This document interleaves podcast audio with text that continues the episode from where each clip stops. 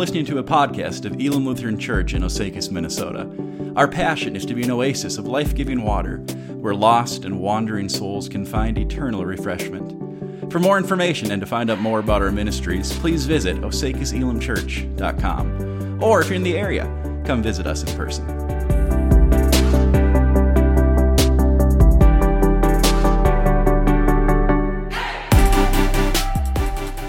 Our text for this morning's message comes from the Gospel of Luke. Luke chapter 13, verses 31 through 35. Luke 13, 31 through 35. And I'll ask you to rise this morning for the reading of God's Word.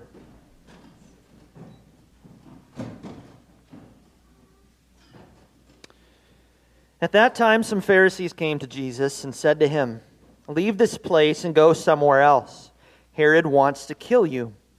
He replied, Go tell that fox, I will keep on driving out demons and healing people today and tomorrow, and on the third day I will reach my goal. In any case, I must press on today and tomorrow and the next day. For surely no prophet can die outside Jerusalem. Jerusalem, Jerusalem, you who kill the prophets and stone those sent to you. How often I have longed to gather your children together as a hen gathers her chicks under her wings, and you were not willing. Look, your house is left to you desolate.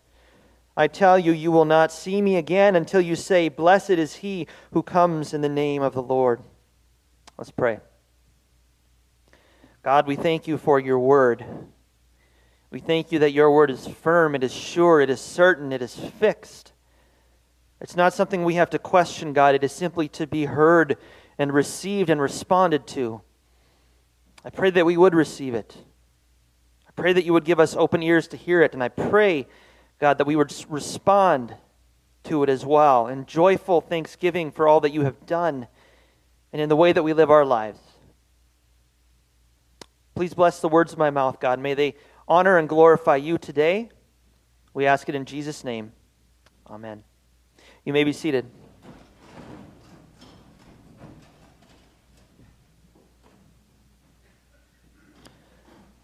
Some of you may have seen the TV show uh, The Crown.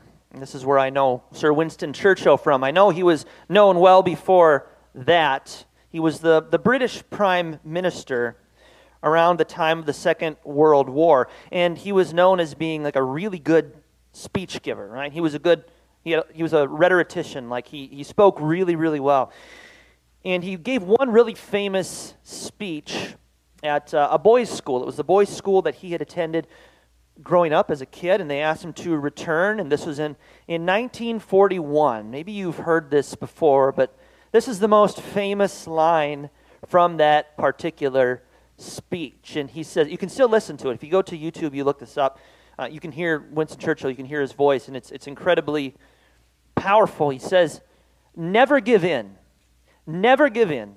Never, never, never, never. In nothing, great or small, large or petty, never give in.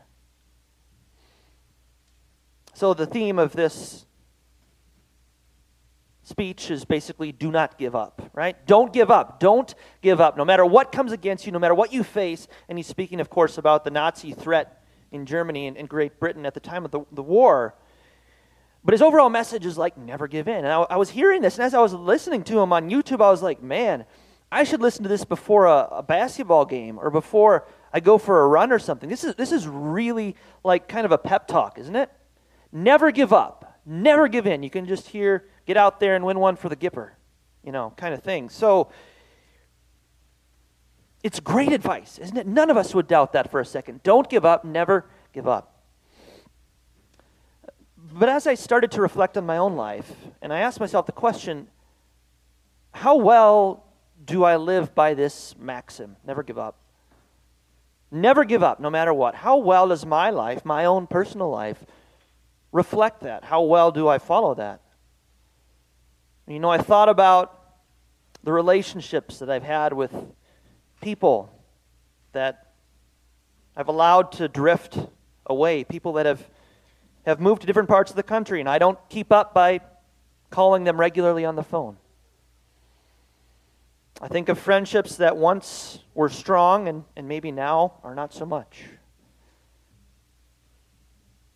I think of the one year Bible reading plans that I have started again and again, and I get to First Chronicles and that 15 chapters of the son of so and so and the son of so and so gave up. Couldn't quite couldn't quite press on. I think of the the habits that and, and, and I, I when I share like this, the reason that I do so is because I hope that you can see in me a, a reflection of yourself and that you can identify with some of these things along with me. Now, I, I think of the the habits that I've developed over the years, some good, some bad. And the ones, you know, there's that, that one thing that you kind of have about yourself that you know that you know that it's a problem, you know that it's there. And you tried and you continue to try again and again to kind of defeat that and to move past it. And maybe it's more of a like two steps forward, one step back kind of thing, right? And it's easy to want to throw up our hands. And sometimes we do and say, man, I give up. I just, I give up. So the idea of not giving up, this whole speech that Winston Churchill gives, never give up, never give up. It's good advice, but really hard to follow, isn't it? It's hard not to not to give up in in life. Lent, the Lenten season, I encourage you to read the back of your bulletin at some point. There's a really good little devotional on this. But during the Lenten season, uh, it's customary for people to give up different things, right? Um, a lot of people will fast. They'll give up food, or maybe they'll give up social media, or they'll give up uh, any number of things. Um, and what happens so often is with a fast, and maybe you can identify with me in this, is like you start out strong. You start out, okay, I gave this up, and then the whole first week goes by, and man, I'm doing pretty good. doing pretty good. then week two hits, and you're like, oh yeah, shoot, I, I really do like meat, and I really do like, you know, fish and all these kinds of things. And I, I think of, you know, not every time. There are times that I do follow through on that, but even the times that I do follow through on uh, the things that I say I'm not going to give up on, when I do follow through, a lot of times, like, I'm feeling pretty good about myself because I followed through. right? Like, I finished this fast. I completed this fast. I checked the boxes. And then what creeps in there is this undercurrent of self righteousness and this pretense that I am a step above other Christians, right? This happens. Holier than thou kind of attitude. So, the problem that we run into with this do not give up, never give up, if that is the sole if that is the sole mantra of your life, if that's, if that's the catchphrase of your life, we are in trouble. Because that catchphrase, because not giving up, it relies on a sputtery engine. It relies on an unreliable engine. And what is that engine? It's human willpower. It's a problem because it relies on human willpower. Human willpower is a sputtery engine, meaning it's not always there. Depending on how I wake up on any given morning, depending on how I'm feeling, depending on how much time I've steeped myself in in scriptures or not, depending on a million of different things, million different things, my willpower may be strong that day, or also it really may not be. Don't give up requires human willpower. Human willpower, there is always a limit to it, is all that I'm saying. There's always a limit to, to, to how much we can kind of self help and, and push and force our way to accomplishing our goal. So, if that's the case, then we are really in trouble.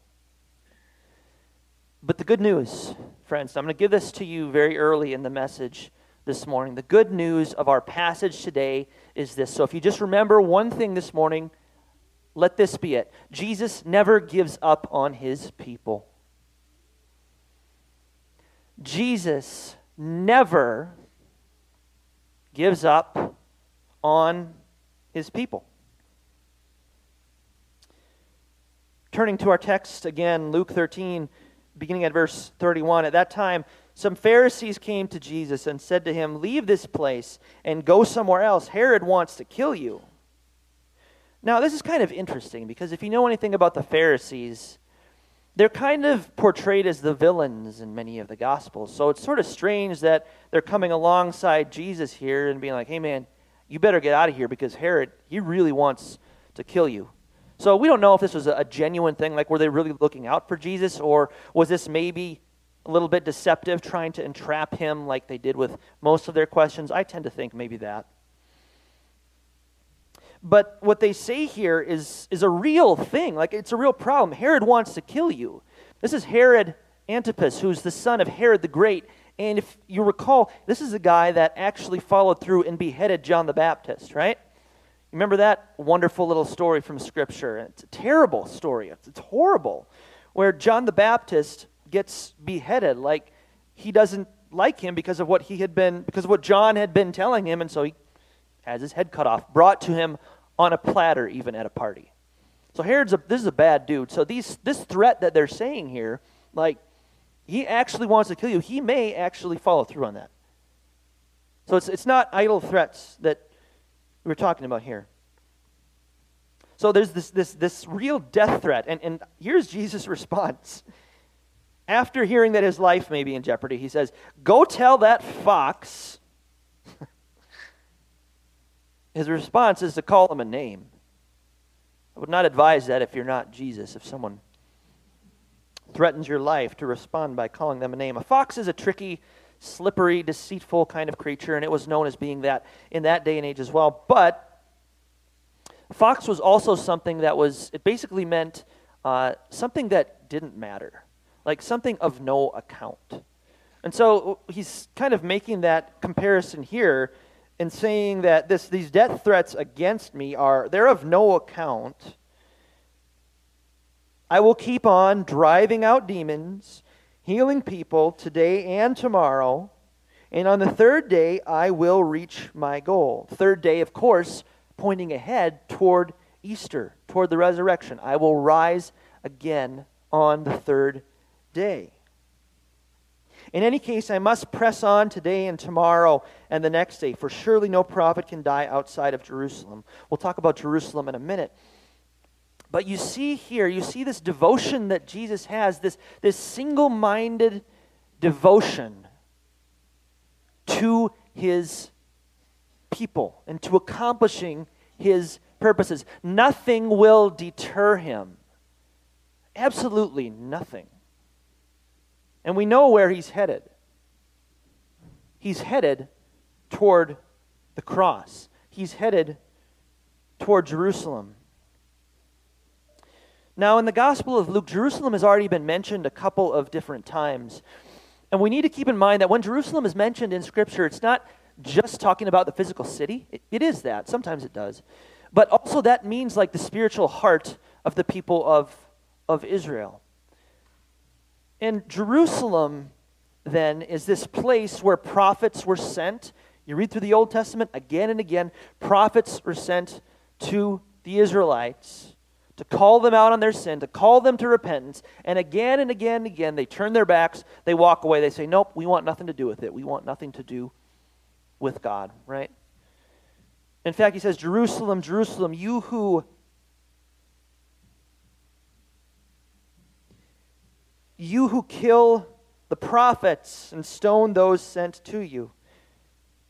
He's not exaggerating here. There were prophets, a prophet by the name of, of Uriah, another one by the name of Zechariah, who were literally killed for bringing God's word to Jerusalem, right?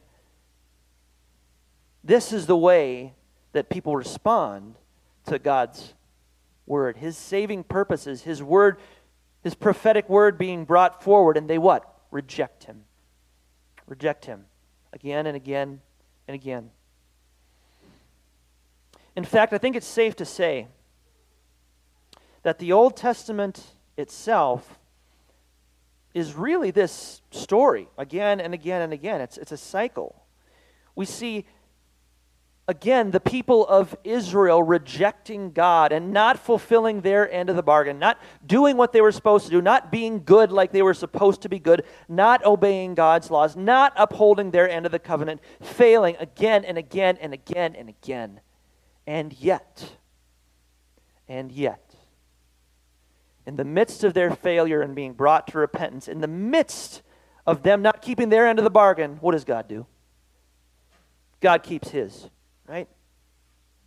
God always keeps his. It is not dependent. His promises are not dependent upon us fulfilling our end of the bargain. You see, Jesus never gives up on his people. Ever. I'm going to read you a passage from a prophet right now. This is Hosea chapter 11, verses 1 through 9. And as I do this, I want you to hear in these words, uh, I want you to hear God's heart for his people, God's heart that refuses to let them go, that refuses to give up on them. Because as he is doing so, as he is he's loving them and calling them back, you can just feel his heart breaking within him. When Israel was a child, I loved him. And out of Egypt I called my son. But the more they were called, the more they went away from me. They sacrificed to the Baals, and they burned incense to images. It was I who taught Ephraim to walk, taking them by the arms, but they did not realize it was I who healed them. I led them with cords of human kindness, with ties of love. To them I was like one who lifts a little child to the cheek, and I bent down to feed them. Will they not return to Egypt, and will not Assyria rule over them because they refuse to repent? A sword will flash in their cities. It will devour their false prophets and put an end to their plans. My people are determined to turn from me. Even though they call me God Most High, I will by no means exalt them. Here it is Listen to this. How can I give you up, Ephraim? How can I hand you over, Israel? How can I treat you like Admah? How can I make you like Zeboim? How can, how can I, I do that? We hear this from God, and it continues. My heart is changed within me. All my compassion is aroused. I will not carry out my fierce anger nor will I devastate Ephraim again. For I am God and not a man, the Holy One among you. I will not come against their cities. God won't give up on his people. You know what that means, friends? It means he will not give up on you. Whatever it is that you're walking through right now, whatever it is you're, you're going through, that thing that maybe you've given up on, that thing maybe you're tempted to give up on, the thing where it feels like, man, I'm just going to throw in the towel. God won't give up on you. the marriage that seems like it's on the rocks, it's hitting a rough patch. You don't know where to go, and you're, you're tempted to, to give up. The bad habits that seem unconquerable the friendships that you, you try to, to maintain or that you've, you've just rejected, the addiction that relapses, the failures that build up, the financial hardships that you face, all of these all of these things that you are tempted to give up on. God won't give up on you.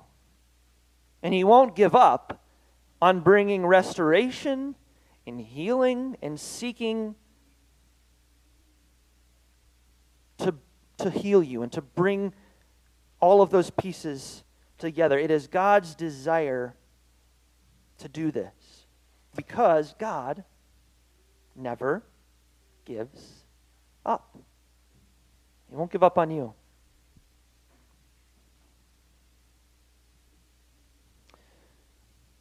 I'm going to close by just sharing two stories with you. They're both pretty brief. This was in 2015.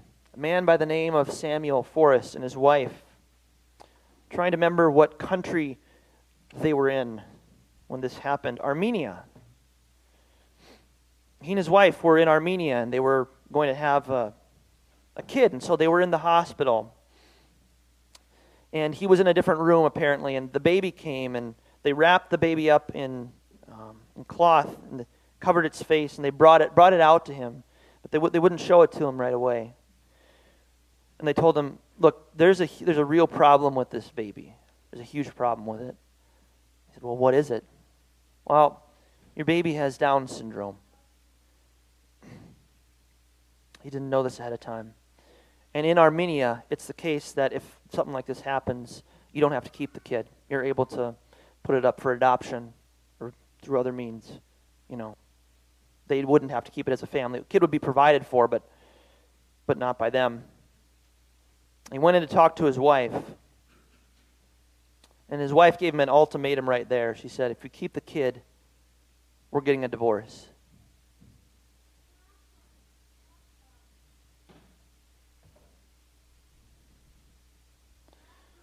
So here he is, torn between his wife and his, his kid.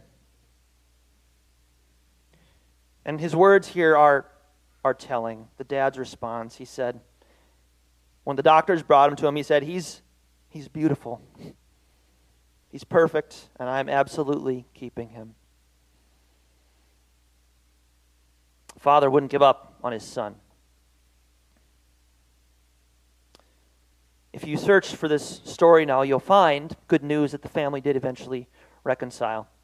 And the mother is actively involved in, in raising the child as well and, and loves him to pieces.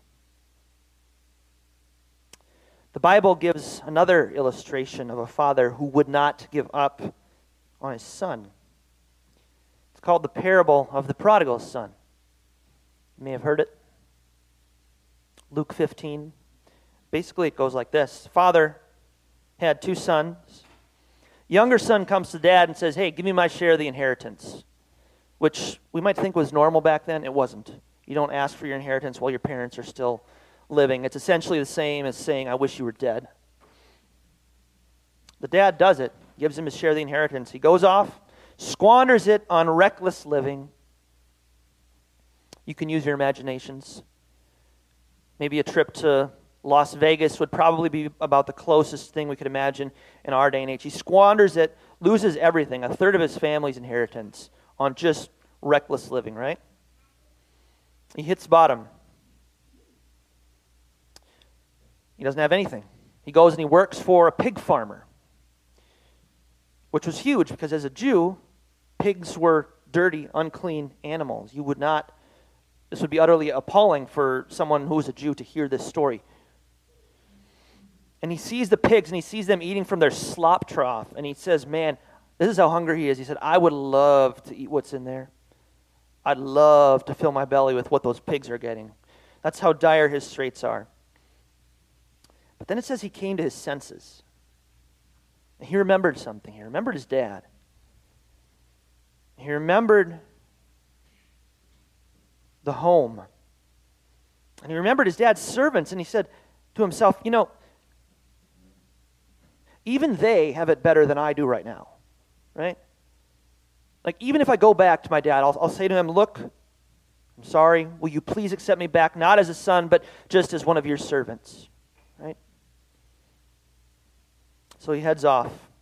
You can imagine his body language at this point. This is a walk of shame, huge walk of shame. He just blew a third of the family's inheritance. Nest egg is gone. And he's practicing and he's rehearsing this, this speech and he's, he's told himself. And then as he as he approaches he approaches the father's house. Whilst he was still a long way off the father caught sight of him. And what did the dad do? He ran to him. He just ran to his son. He threw his arms around him and he kissed him. See while that son had been away the dad hadn't given up we could imagine him still setting a place at the table in hopes that this would be the night that his wayward son came home. And he runs to him and he throws his arm around him and he, he kisses him and he, he says, Bring my best cloak and put him in, in that. Bring my ring and, and put it on his finger. The ring was kind of a signet ring, which would have actually given him access to the family's wealth in a sense in essence. It was he would be able to make transactions. This is a full reinstatement to sonship here. He says kill the fattened calf. Guys we are going to party because this son of mine who was dead is alive. He was lost and he is now found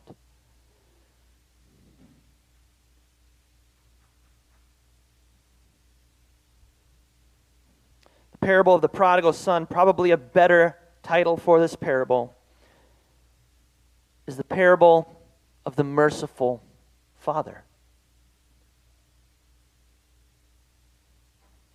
This is what we have in God a God who does not give up on us.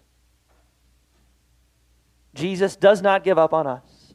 And that means if you are here as a believing, baptized child of God, God does not give up on you. Amen.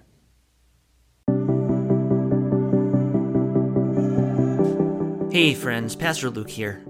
Thanks so much for tuning in. I trust that you've been blessed by our message from God's Word today. Hey, we'd love to connect with you more.